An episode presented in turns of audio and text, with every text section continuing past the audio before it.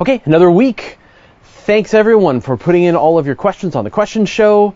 Uh, as always, wherever you are on the channel, if you got some question about space and astronomy, go ahead and type it in and I will gather them up. Before we get to it, a couple of points of order. First, did you get a chance to see the lunar eclipse? I did. It was perfect. I had the lunar eclipse went right past my bedroom, and so I was able to lay in bed and watch the entire eclipse from sort of the beginning to the end and not even leave the covers. It was absolutely perfect. So I highly recommend that. Very, very civilized. The second thing is a huge thank you to all of the patrons who have been supporting us just wanted to sort of show you, right, that we have been putting a lot of that, all that donations back into the quality and the production levels that we're doing. We've got a better camera. We've been able to purchase stock music, stock stock footage and photography, be able to include that. Chad has edited 260 episodes. We were just talking about that today, and the episodes are so much longer. If you go back to the beginning, it was like me in front of the camera with like six photographs up to the side for three minutes, and now they're 10 to 15 minutes long and almost all 4K graphics. So thank you everybody. And if you want to join the Patreon, go to patreon.com slash universe today. The second thing is I'm off to Iceland uh, in about I guess two days, three days after you see this. Of course, this is where I'm going with Dr. Paul Sutter. We're going to be going to Iceland and chasing auroras with 30 of our closest friends. We announced this a year ago, and now it's finally happening. But the other trip that's coming up is the one where we're going to be going to uh, going to be going to the Eastern Caribbean on a on a cruise. And We're going to start at Cape Canaveral, and then we're going to head around in the Caribbean, and we're going to set up telescopes every night. And we're going to do live versions of our shows and teach you about space and astronomy, and just kind of hang out. So if you already have you know, if you haven't got vacation plans and that's something that you want to do, go to um, astrotours.co and you'll see a link to the, the Sea and the Stars cruise that we're going to do. All right, let's get on to the questions. Larry Johnson, thanks for the videos. Well, I've been to a couple of dark sky sites in the U.S. I can see the Milky Way after a while, after my eyes acclimate to the darkness. Have you ever been to the southern hemisphere in a dark sky site? And if so, does the view of the Milky Way improve? Thanks again. I have never been to a dark sky site in the southern hemisphere. I have never been to the southern hemisphere. The closest that I've been to is like Costa Rica, which is pretty far south, and I got to see some new constellations, but I've never been to the southern hemisphere. But that's going to change. I'm going to be in Australia in July 7th and 8th. There's a festival, an astronomy festival called Star Stuff. It's going to be in Byron Bay. I'm going to be there with Amy Shira Teitel and a bunch of other a bunch of other people. So that's going to be my chance with a bunch of great telescopes to actually get a chance to see the southern hemisphere and see. I want to see the large and small Magellanic Clouds. I want to see the Omega Cluster. I want to see Alpha Centauri. I want to see Eta, Carina, which is going to be this star that's going to explode in probably the next one that's going to explode as a supernova. Uh, the Doradus constellation, the Southern Cross. There's so many cool constellations and objects in the southern hemisphere. I'm kind of jealous that I've never get a chance to see that. So that's coming up in July, which is another trip I'm going to be doing. I think there might be, still be some spots available at the at the Star Stuff event. I'm not sure, but do a search for Star Stuff 2018, and I'm sure you'll be able to find it. Ken Lepre. Hey Fraser, as we look further back in time, we see galaxies and now even a black hole that formed only a few hundred million years after the Big Bang with the next generation of telescopes coming on board, what are the chances that we'll find some structure that is so young it challenges the Big Bang Theory? Right. The right now the limits of what we can see sort of depends on the observatories, right? There is what we can see in the radio spectrum and the microwaves, and that's what with these all sky surveys like the cosmic microwave, you know, of the cosmic microwave background radiation, like the WMAP probe and and the sort of the next level, the Planck satellite, and these are mapping out the microwave, the afterglow of the Big Bang, and you can see pretty much right out to the edge of the of the observable universe, to the point that the universe had cooled down and light could escape. But in the other wavelengths, like invisible light and so on, our view is not so good. And this is one of the things that, say, the James Webb Space Telescope is going to be able to do.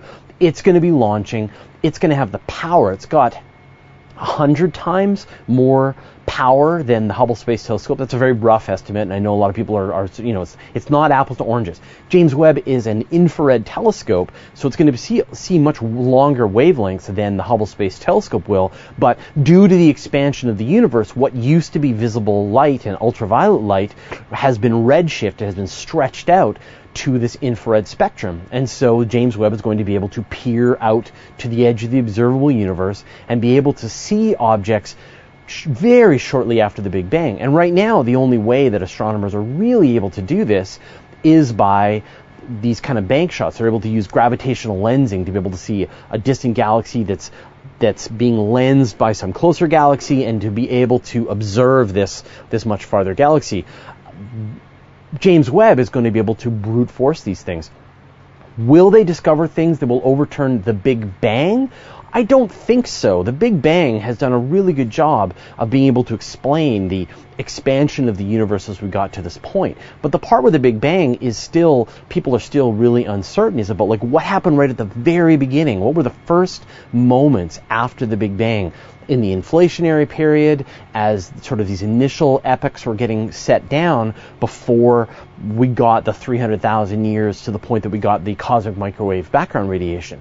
And so not just in say infrared, but like the next wave of gravitational wave astronomy could be able to peer beyond the cosmic microwave background and be able to see the ripples of gravity in space time before the light was able to escape and give us a better understanding of what the structures were. So there's still a tremendous amount of work to be done, pushing further and further beyond, right to the very edge of what is possible to observe.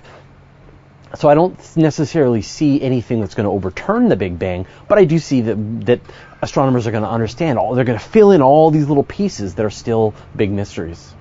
Margot Robinson, why does stuff in the universe spin? What kicked the spinning off initially and what keeps it going?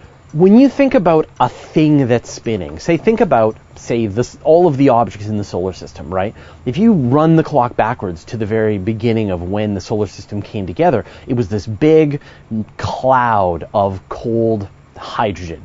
And then some event like a supernova shockwave or something kicked off and set this big clouds starting to come together. And if you could look at every single individual hydrogen particle, you would see that it's got its own velocity, it's got its own direction that it's moving through this gigantic cloud. It's essentially its own orbit, and but then they're bumping into each other and they're starting to clump up. And as they clump up, they start to share, they start to average out the velocities that each one of these particles is having. And so when you really look at, say, the, the, the way that the solar system overall is spinning, the way that the sun is spinning, that is the the average out of all of the particles that were in that initial solar nebula back in the beginning. And now they're, they've all averaged out and they've all come together and now the whole thing is just spinning with this average. And it's the same thing with the Earth. It's the same thing with every other galaxy that's out there, every other planetary system that's out there. Everything that is spinning now you've probably and, and and so that's so it's the average of all this of this momentum, but then the other part to it, of course, is the fact that you know as an object pulls together and it averages out that momentum, the closer it pulls together, the faster it spins. And the classic analogy is an ice skater who is pulling in their arms or legs as they're as they're turning and they spin up faster. And so you can imagine what started out as this big cloud of hydrogen as it starts to collapse more and more, starts to spin up and get faster and faster, and it is the it is the average momentum of all the individual particles, which is a really cool idea when when you like to think about that. Danish Gagai. Do you think we'd be able to build a telescope powerful enough to see Earth-like planets around different stars? And would such a revelation make the Breakthrough Starshot initiative of no use? We're a long, long way from being able to detect, to directly observe Earth-sized worlds orbiting other stars. Right now, the best that we can do is detect the presence of Earth-sized worlds orbiting red dwarf stars, so which stars which are a lot smaller than the sun, and so the you know as the planet moves in front of the star, it blocks out some of the sunlight, and because the stars are small, smaller and cooler, then these worlds can be detected. The next round is going to be things like TESS, is and some of the Earth-based uh, planetary finding observatories and missions is they're going to be able to crank up the sensitivity and be able to see these Earth-sized worlds orbiting sun-like stars. But it's still going to be this kind of indirect observation. You can know you know that it's there either by how the light from the star moves back and forth because the planet is yanking on it with its gravity, or how the light dims as the as the planet moves in front. But there are some amazing images now from some really powerful telescopes that are starting to directly observe planets. Now you're looking at gas giants, but you can imagine this technology moving forward and maybe in the next couple of decades when the next generation of really powerful telescopes like James Webb or what's going to come after James Webb they're going to be able to directly observe. But I and so I think we could gather tons and tons of data about these other worlds, but I can't imagine a time when we would not want to be able to go and, and take a cl- look at them close up with something like the Breakthrough Starshot, you know, some kind of interstellar spacecraft. We can see Mars with the Hubble Space Telescope, we can see Jupiter, but we still want to get close up and land on the surface of some of these worlds and observe them directly. So I can imagine sort of the, that next generation of telescopes just whetting our appetite. We're going to see these worlds and want to know more, and build bigger telescopes and want to know more, and eventually send spacecraft and want to know more. So that that's how this works. Michael Kolowski. Did you ever consider a career in space, not as an astronaut, scientist, or engineer, then as a manager of a sort or a logistics guy? I'd love to work in the industry, but my education and professional experience are not very space related. I did want to work in the space industry briefly when I left high school. I went to university and went into engineering, and my plan was to go into mechanical engineering and then try to move that into aerospace engineering. And part of the problem was I realized that going into mechanical engineering actually means you work on on uh, heat and air conditioning systems for buildings most of the time, and I'm sure the professional mechanical engineers are nodding at this. But but I also just kind of fell in love with computers, and so the direction of my career moved into computers, and now my degree is in computer science. But absolutely, I wanted to be involved in it, and this was the pathway that I took to get involved in it and I'm really glad that I did. That I'm that I I much more enjoy being able to kind of be a part and help promote and, and help communicate the science behind lots of different missions than any one. If you want to get into the space industry, my advice is computers, as always, right? Engineering and computers especially computers, because a lot of astronomy and a lot of what the people who work with the spacecraft do is they work on computers in programming to communicate with them, helping to analyze the data that's coming back. So if you want to get involved, now if you haven't already done that, it's never too late.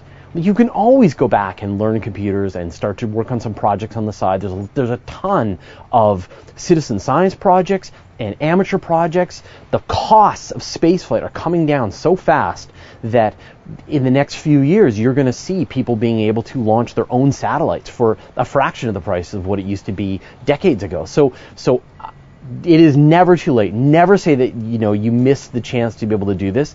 Dig in, find some projects, participate, help out and you will find yourself working your way into more and more interesting projects and being a part of really amazing things. So, so, so do it. Jim Faponda. How is it awesome that people are convinced of crazy stuff or refuse to be convinced of obvious stuff by different amounts of evidence? I think it was based on a previous QA, and I was just saying, I was talking to the person who was wondering about UFOs, and I was saying, like, this is the amount of evidence that it takes to convince me, and that's the amount of evidence that it takes to convince you, and that's awesome and I I really stand behind that that that for us to have a conversation not just be yelling at each other about the things that we disagree with and trying to berate each other and trying to say, "Oh, you're an idiot." I think it's really important to have a, be able to have a conversation with the people that you may disagree with and you may consider the facts unconvincing. And and I think that's for a person to be able to sitting to sit down and think about that and think about the evidence that's in front of them and decide for themselves what things they are convinced of and not. I, I, I don't see anything that's wrong with that. Obviously, the thing that I have a problem with is if a person is takes it one step further and is like comes onto this channel and makes insulting and really awful comments to me and other people, which happens all the time. I mean, I get death threats, which is super weird to get death threats when you talk about space, but that is the state of the internet today. But I've had some really enjoyable conversations I wouldn't even call them arguments, right? With people who believe that that there are UFOs and believe that some of the the recent things that people are seeing and the releases from the Pentagon are are aliens, and I think that's totally fine, right? We all get to, we all get to have a level of evidence that convinces us, and where we have to draw the line is when a person that we're having a conversation with is being a jerk, and the, and so you just don't be a jerk either when you argue with other people or when they argue with you. And that's like where I draw the line. So, so I'm, and I'm, and I would much prefer to encourage people to come and have reasoned conversations where we discuss the evidence that we have in front of us and, and it doesn't get uncivil. And when it gets uncivil, that's when I have a problem with it. And I think that's the state. And like, unfortunately, being uncivil seems to be the state of discourse on the internet. And I, and I don't want to be a part of it the sweet words. Humanity Star. Has anyone sighted it already? So for those of you who don't know, there was the Electron rocket that launched a couple of weeks ago, and they did a bunch of payloads, and one of them was called the Humanity Star, and it's this like 20-sided die uh, metallic sphere that's floating around the the the Earth, and it's going to be up there for about nine months, and then it's going to re-enter the Earth's atmosphere. And you can go, you can do a search for Humanity Sphere and find its current location, and then be able to find out when it's going to cross your area, and you can go outside, and you should be able to see, and it should be very bright. I haven't seen it.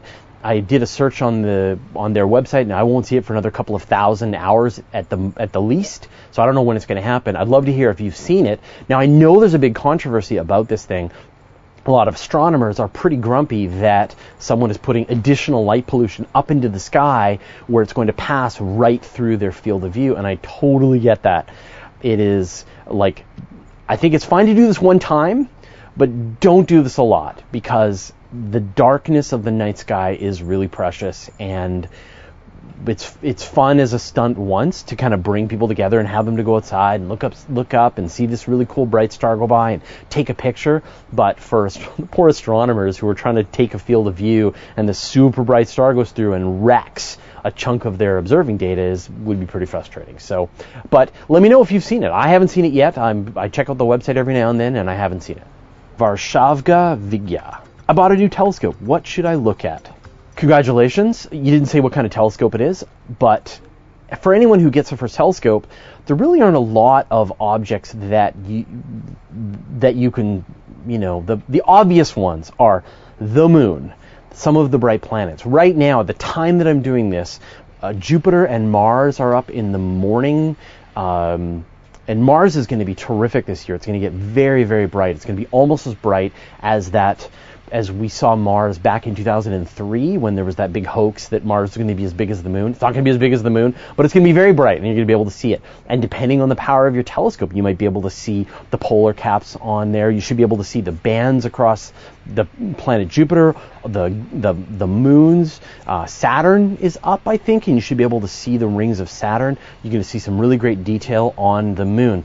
To go to the next level, then you're looking at some of the more fainter objects, some of the deep sky objects. My favorites are the globular clusters.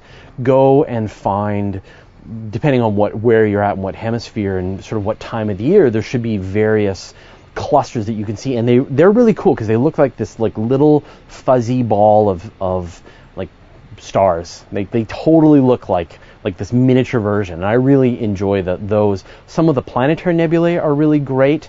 The galaxies are kind of tough, but you can find them and sort of check them off your list. To take this to the next level, you're going to want to get some kind of camera attached to your telescope and start taking some pictures. And that's when you start to like, leave your telescope running for a long time and get some really nice, longer uh, exposure photographs. But congratulations, and congratulations to everyone who got a telescope over Christmas, and I hope you put it to use. And again, in the comments, let me know what you looked at. Master G. Moore, how do you feel about life in the ocean on Earth, an area less understood than space? I took an oceanography class in high school. Water is essential to terraform. How can studying our oceans help us understand terraforming? Yeah, it's strange that I mean, people say this, we better understand, we've better explored space and the solar system and the surface of Mars and things like that than we've explored the oceans here on Earth. And it's an enormous field of scientific study and one that is crucial to life on Earth, to the way the atmosphere connects with the ocean, connects with the life, with our food chain, with, and then when you think about the kinds of ways that we're polluting the oceans with all of the plastics and things like that, it's a tremendously useful thing to understand. And then when you think about the discoveries of these hydrothermal vents down at the bottom of the oceans where you've got these black smokers and you've got these these life forms that are existing in, a, in an environment that's completely separate from the environment that we have on Earth. This set the stage for our understanding of these other environments, places like Europa and Enceladus, where you could have the same situation with bacteria living under the water and they could be fed by this hydrogen and you could have this whole ecosystem that's down there. And that was like a direct result of, of work that was done to understand the oceans here on Earth to work that's done to understand some of the other places. I'm not sure about terraforming. Um, but obviously, the better we understand the role of an ocean and the and its how it needs to be part of the overall environment, the more prepared we are when we try to create the same thing on another world like Mars. Ian Stradian. Why don't we send a fuel cell into orbit, then send up a spacecraft to supply and cargo unit, allowing for a larger vessel and fuel to push it to greater speeds? It always seems to be that it's a mission they do in all one load. This is a constant debate between people who are planning space missions. Like on the one hand, you've got the people who say, let's launch smaller rockets, put things into orbit, let's let's put them together bit by bit, and then when you've got your say your your ferry spacecraft that's going to take you to Mars, then away you go. And this is this has been proposed many times. And then there's this other view, which is let's just get the biggest rocket that we can, let's pile as much stuff into that rocket as we can and just do the whole thing in one big mission. And there are good and bad reasons for both of these. When you think about what it took to build the International Space Station, you had dozens of launches with many different parts, and then you've got all of the various Soyuz craft that are docking with it and helping to boost it. It was a very complicated undertaking. It's a very complex structure, very big and very expensive to build, right? Billions and billions and billions of dollars. The other alternative is when you think about things like what the, the space launch system is going to be able to do. There is the Bigelow 2000, I think. It's it's going to have uh, an enormous inflatable space station, it would launch in one go. You would just take the whole thing, it would be sitting on top of the rocket, the thing would launch to space, it would expand, and you would have a space station with as much internal living area as the whole International Space Station in one go. I know that um, for missions to Mars, Bob Zubrin likes the Mars Direct approach, which is one big rocket that goes to Mars and drops the landing craft down onto the surface of the planet, and people start to build fuel and stuff to return home. So, so you're always going to get this this back and forth, and it really all just depends on exactly what the mission is going to be, what the constraints are that you have to deal with, the rockets you have available to you, the capability of the of the engineering team, there's just so many factors, but you will always, every time I, you know, engineers are thinking about these problems, they'll just go back and forth. Should we make one? Should we try to launch it? In general, it seems to be more often that they do go for these one big launches. Except we've seen things like the International Space Station, which is a whole bunch of stuff built together. So uh, it's an ongoing debate. Chris Sham. Surely it's got to be possible to borrow a small camera from a phone and dangle it loosely outside the spacecraft on a long, thin cable to feed the pictures to the spacecraft's memory transmitter. That should still be a few grams and barely any money. Letting it swing freely means it will naturally capture several different angles. And if 99% of them are crap, at least we'll get the 1% of good ones up from the 0% currently. Though I'm confident someone could design it way better than only 1% successful. So this is back to the, you know, why don't spacecraft have selfie sticks? And so I guess Chris is saying like, what, you know, and I had a, and a bunch of people sort of propose the same idea, which is like, why don't we just take like a small phone and have it connected to the spacecraft, and then it can take. So then the spacecraft can truly take these selfies of itself in front of Saturn and in front of Jupiter and, and all these places. And the point is like, why? right? Like, would you, why would you want the picture from the selfie when you could get the picture from the, the enormous, very carefully built, telescopic lensed, multi CCDs was filtered main camera that is on the spacecraft. When you think about the the one that is on Cassini or the one that's on the Mars Reconnaissance Orbiter that is like this gigantic telescope that is orbiting Mars and viewing the ground. Is you, if the only point is to prove the existence of the spacecraft, why? Like, and this was back to what I said in the in the episode, which is like the people who create these spacecraft don't have anything to prove. They want to bring the science in from the spacecraft. Now, I think there is value when we look at what happened with the Juno spacecraft. It has, you know, it had a, a, a camera attached to it kind of at the last minute, and it's not like a really high end science instrument like what you see on some of the other spacecraft. And a lot of it was just to give the public a view. And so I think if you're going to build a spacecraft and you're not planning to put a camera of any type on it, I think that's a big mistake. You need to have a camera on your spacecraft at the very least to give the public access to the pictures so that they can enjoy and be able to talk about and share and help promote what's happening on the camera. And I think it also makes sense to have multiple cameras, like what they had on on Rosetta. There was there was the sort of the main camera that Rosetta was using, but there were also these nav navigation cameras and stuff that they were putting out to the public on a regular basis. And I thought that was a great idea. But a camera that's only job is to prove the existence of the spacecraft, no, I don't really see the point of that. Jerry Watson. I don't understand. Why would a group of beings want robots to replicate themselves and then go to another world and do the same thing? Am I missing the point? Who cares if robots go to other planets unless they're just checking things out before we go? Well, I think you got right to the point, right? Which is that they're going to check things out before we go. That that as we, and this is this idea of these von Neumann probes, these these self-replicating robot probes that would be moving from star to star, exploring this the entire Milky Way. They would land on one world, they would build copies of themselves, they'd go to another world, and I can imagine a bunch of reasons why an alien civilization would want to build these kinds of robots. And the first one is literally just to scout out the galaxy, to send enough spacecraft out, to then send all the data back and go, okay, now we understand these are all the stars that are in the Milky Way. These are all the planets that orbit all the stars in the Milky Way. These are all the the life forms, all the alien civilizations that are out there across the, the Milky Way to understand as much of the Milky Way as they can. And once you get these spacecraft going and they're building more copies of themselves, you just kick back and wait for the data to roll in because they're doing the hard work. But then you can imagine sort of more sinister reasons why aliens might send these spacecraft out, like they want to chart all of their potential enemies, all of the f- future threats, so that they might want to find other civilizations and then send invasion fleets to get rid of them before they become a problem down the road. And this is this idea of the berserkers.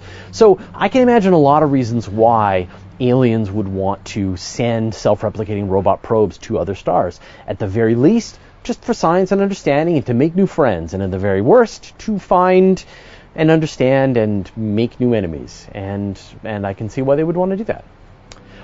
All right, that's it.